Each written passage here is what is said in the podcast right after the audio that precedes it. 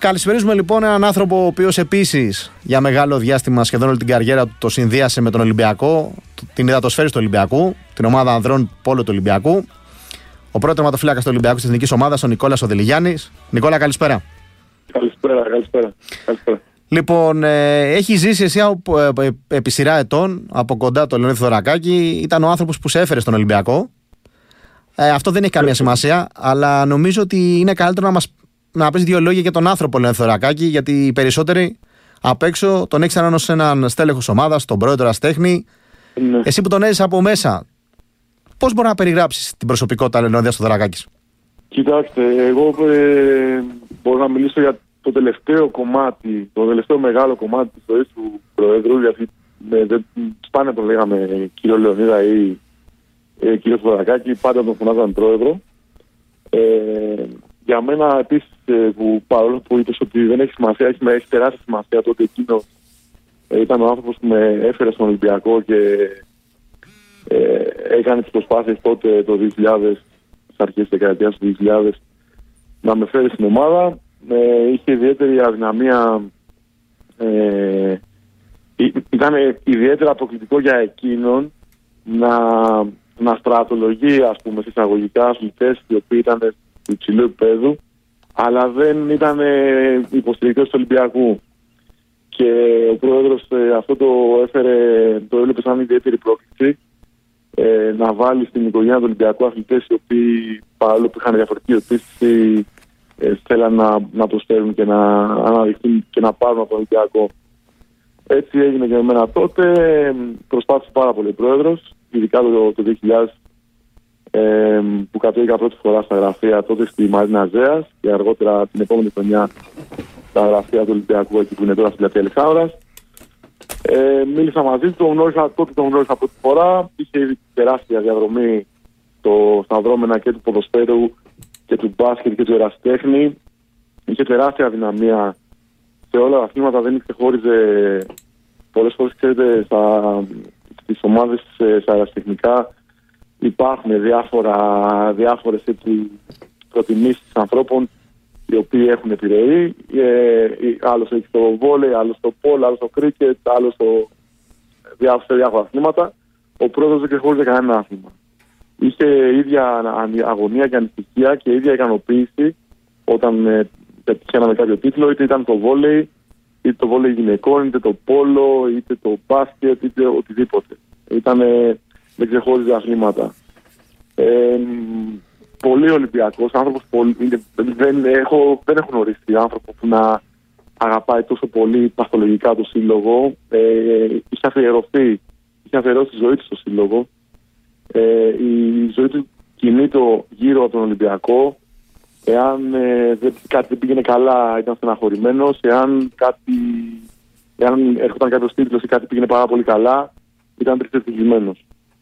Είχε, ήξερε όλους τους αθλητές ε, με τα μικρά τους ονόματα, ήξερε τις πλησιέ τους, την καθημερινότητά τους, τα προβλήματά τους, τις ανησυχίες τους. Φρόντιζε να μαθαίνει τις οικογένειές τους.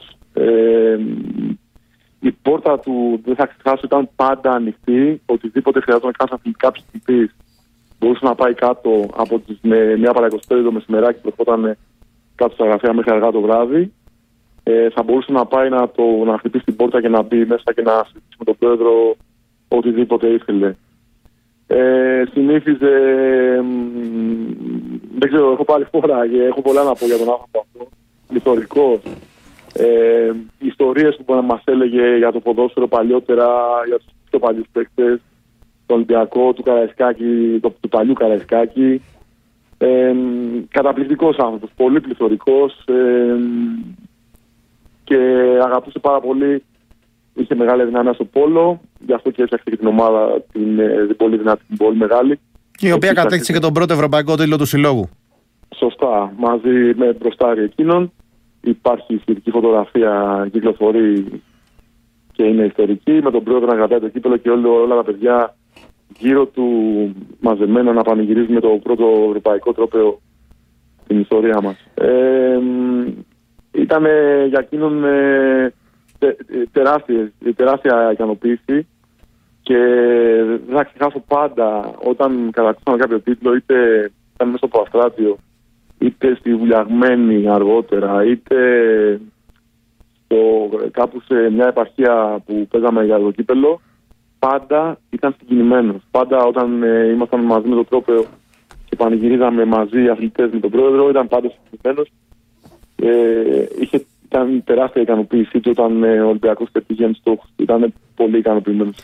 Νίκο, κάτι που έχει πολύ μεγάλη σημασία όμως, ε, επειδή έχουμε ε, να κάνουμε λόγο για μια προσωπικότητα η οποία δεν ήταν απλώς ένας άνθρωπος που αγάπησε τον Ολυμπιακό, ήταν ένας άνθρωπος που αγαπούσε τη γενικά τον αθλητισμό. Μία από τα, ένα από τα οράματα, μία από τις ιδέες που είχε ήταν, ε, ειδικά στον Ολυμπιακό, να δώσει βάρος στις ακαδημίες, ώστε να. Ε, ήθελε πάντα, το όνειρό του ήταν οι ομάδες και γενικά ο Ολυμπιακός, τον οποίο ασχολήθηκε σε όλη τη ζωή, να βγάζει αθλητές από τις υποδομές του και να πηγαίνουν σε όλα τα τμήματα στις μεγάλες ομάδες. Επειδή είναι μια ιδέα που έχει πολύ μεγάλη σημασία και στα δικά του χρόνια αναπτύχθηκε να φτάσουμε σημερινή εποχή. Και εσύ πέρασες ένα διάστημα. Τώρα είσαι ναι. πια στην ομάδα γυναικών του Ολυμπιακού, στο ναι. τεχνικό τμήμα, αλλά θύτευσες ακαδημίες. Περίγραψε μου λίγο όλη αυτή τη διαδρομή, την ιδέα του πώς ναι. ήταν, πώς το έβλεπες να αναπτύσσεται.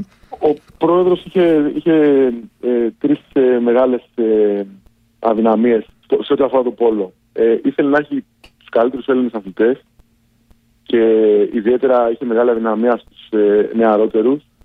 Όπως ε, ήρθα εγώ, που παρόλο που δεν ήμουν, ε, πάνω από 20 ετών όταν ήρθα, ε, όταν ήρθε ο Θωμάκος, ο Χαρτσοδόρου, ε, εκείνη την εποχή και άλλοι μικρότεροι αθλητές. Ο Χουθέμι ο Χατζής ήρθε 19 χρονών. Και μιλάμε για παιδιά που ήταν στην ομάδα της ναι. Βουδαπέστη το 2002. Σωστά. Είχαμε ο ψυχοσυντελείο πιο μεγάλο. Ε, παιδιά που είχαν μεγαλώσει στις ακαδημίες όπως ήταν ο Καβαρέτη και ο Πλατανίτης. Ο Αντώνης Βλοντάκη που σκέφτηκε αυτός 19 ετών στον Ολυμπιακό. Είχε αδυναμία στους νεαρού αθλητές, στους ταλαντούχους. Και ε, η μία του αδυναμία ήταν αυτή. Η άλλη του αδυναμία ήταν να, να στελεχώνεται η ομάδα από, Έλληνες, από καλούς Έλληνες παίχτε ε, και να μπορέσει κάποια στιγμή να βγάλει ακαδημία, να, να στηθούν ακαδημίες και να μπορεί η ακαδημία να βγάλει αθλητέ από εκεί. Και τρίτη ήταν το κολυμπητήριο. Είχε, είχε αυτές τις τρεις αδυναμίες. Το μόνο το οποίο δεν μπόρεσε να το δει εν ζωή, ναι. δηλαδή ναι. να φτιάξει ο Ολυμπιακός ένα δικό του κολυμπητήριο.